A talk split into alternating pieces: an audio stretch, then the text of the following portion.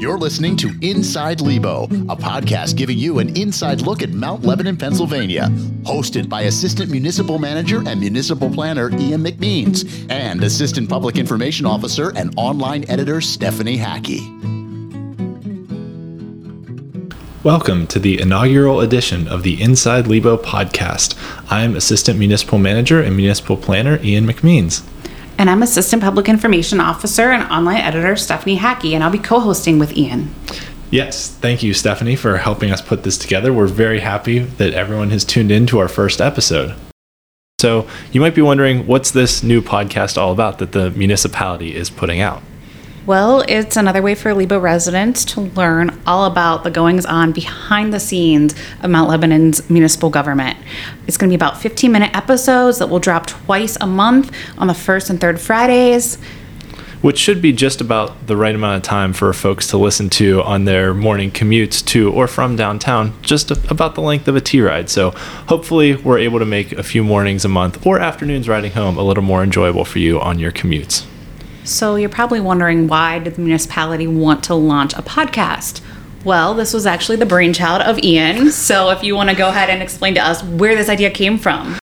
Sure. So as we try and do more public outreach and public information to the residents of the community, um, we've started doing more multimedia type productions. We've the public information office has put out some short videos, the how to Lebo videos. Um, we've you know beefed up our Twitter and Facebook and Instagram accounts, and some of those folks uh, when we threw out the idea of, hey, we're going to start a podcast, and they love the idea. So um, hopefully uh, everyone enjoys listening to the show and finds it fun and informative. And we're going to have a lot of different topics moving forward. We're going to try and do different type topics each week, so it's not just the same thing. And we're really excited for where this can go over the next few years. Absolutely. I think we've talked to a lot of our departments already, and they're excited. They're on board. We're going to talk to the fire department, the library, all the different departments in the municipality and get an idea for what's going on inside their departments, as well as the fun behind the scenes of commission meetings and things along those lines. Um, if you're interested in a topic, we will probably be talking about it at some point, and you'll be able to learn more and get an inside look at what's going on in our government and in our municipality. Absolutely. That's definitely one of the goals that we have for the show is to try and put information out there in a way that's easily digestible for people and can serve as a future reference. So let's say hypothetically we have a episode on snow removal, um, you know, this winter, then next winter, you know, we can always point people back to, hey, you can go listen to this podcast episode on how snow removal works in Mount Lebanon. So we know we right. always get a lot of questions on big topics like that. So we'll try and hit on some of those big topics as well as, like Stephanie said, if there's interesting or big key discussions happening at the commission level, um, especially as we get into budget season here and some of the things they're considering as part of the next budget process. We'll be sure to talk about those to have it out there for the public to be more informed about what's going on with their local government. Absolutely. And this is a fun way to do that, right? Hopefully. Hopefully, you'll stay listening for sure. All right. So, we're going to take a quick break. We'll be right back with Inside Lebo.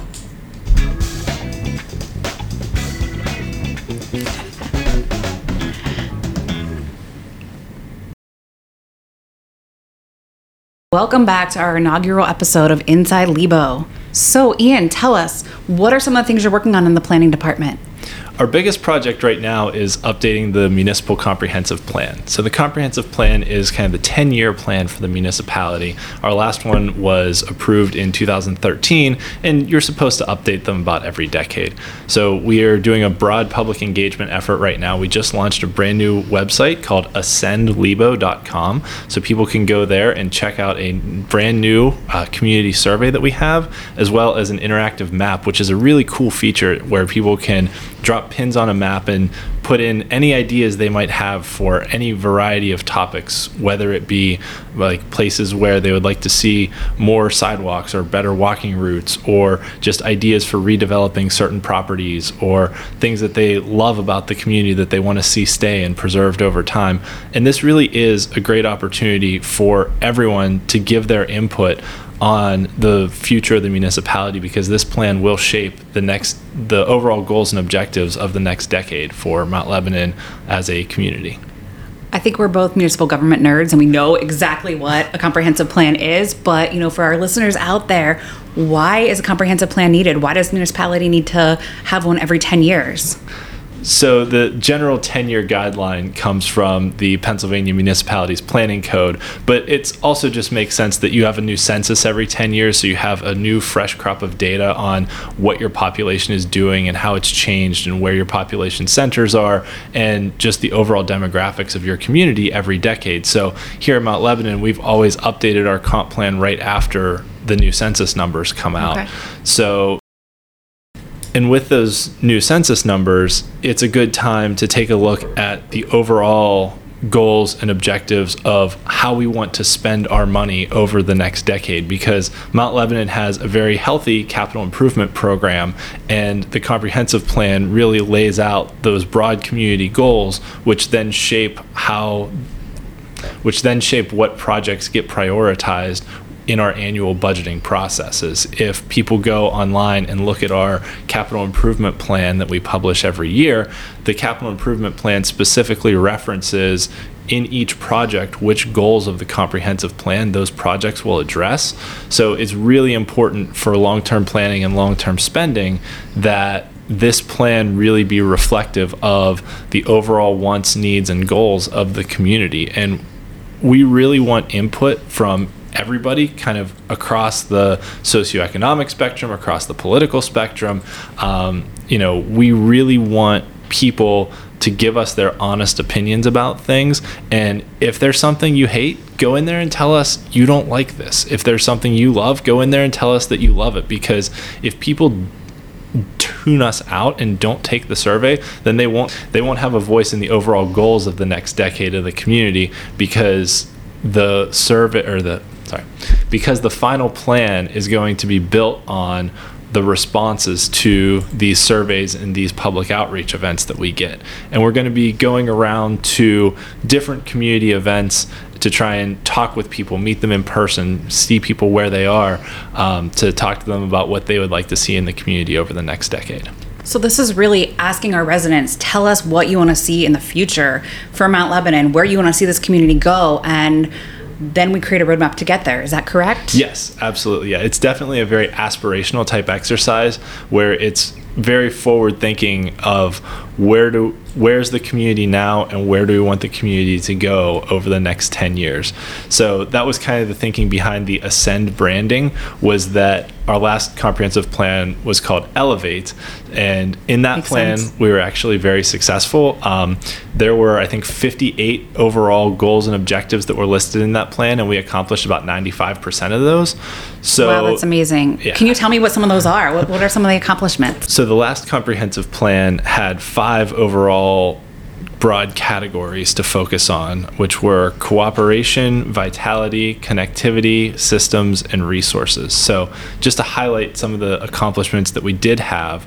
including uh, coordinating transit oriented development projects and policies, we took part in a regional transit oriented development study that was through Connect at the University of Pittsburgh with 11 other municipalities, um, promoting community spirit, participation, unity, and diversity. We just completed a year long diversity, equity, and inclusion initiative, and we've expanded volunteer opportunities for our students through our junior commissioner, junior board member, and the former high school intern program that we had, um, and as well as optimizing efficiencies and uh, collaborating with neighboring communities through various initiatives such as animal control and some other things we do um, from a, a regional standpoint to deliver services at the best cost possible to our taxpayers.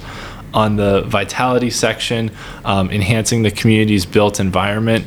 Um, one of the biggest things there, along with strengthening the vitality of our business districts, is our Vibrant Uptown project. Um, within the last decade, we also completed a streetscape project on Beverly Road, and we're working on wrapping up the project here on Washington Road so that both of our business districts will have had significant investment over the last decade. The, the uptown streetscape will look dramatically different after the project is completed than it did, uh, you know, previously because the last project there was done about 25 years ago. So there was a lot of aging infrastructure there that's being replaced with the current project, and it's really exciting for when it's completed. So these are all things that the resident dreamt about in the last comprehensive plan, and now we're seeing them come to fruition. We're seeing them in real life on our streets every day in the way our government's working. Um, is that correct? Yes, absolutely. Yep, and that definitely gets to you know some of the other things like some of the the systems items in the last plan um, was participating with Alcosan's wet weather plan to improve the municipal storm sewer system, and uh, which we do annually every year. And if you think back, the last comprehensive plan was done shortly after we instituted a stormwater fee, and now we've been able to use that money every year to upgrade our storm sewer system, so that you know we've been able to mitigate some of the storm issues that have happened throughout the community that we've made significant investments in our infrastructure so that then when these large storm events happen, they're not as adversely impacting our residents as they were a decade ago. That's amazing. So, real life results that we're seeing from these for sure. So, now this comprehensive plan, what are we looking to get out of this? What are you hearing from residents? You've been out there surveying the residents so far, standing on the streets, talking to them at the car cruise. Um, what are you hearing from these residents? That's a great question. And there's a lot of really good energy and momentum and ideas that residents have for the community so far. And I think that it's really exciting just to get out there and talk to people and hear both, you know, what are the things you like the most about the community and what would you like to see um, improved. One of the things that always comes up uh, is walkability, that people love the walkability of Mount Lebanon. Um, and there are certain segments of the municipality that don't have completed sidewalk infrastructure. I think that's something we've heard a lot of that people love being able to walk places right. and they that's wish. what makes Mount Lebanon special, right? exactly, exactly. That's why we're not Upper St. Clair. Exactly. Because you can walk places. Absolutely. so I, I, think that's one big thing that we've heard is that people want to be able to walk places. They they would like to be able to bike places, which could be a challenge because we're Mount Lebanon, not flat Lebanon. So right, lots of hills. biking biking can be a bit of a challenge. There are some intrepid people out there that do it, um, but just topographically, there's some some challenges to it. Uh, but as we look to kind of expand that, you know network of connectivity throughout the community. There probably are some uh, areas where we can see some more investment.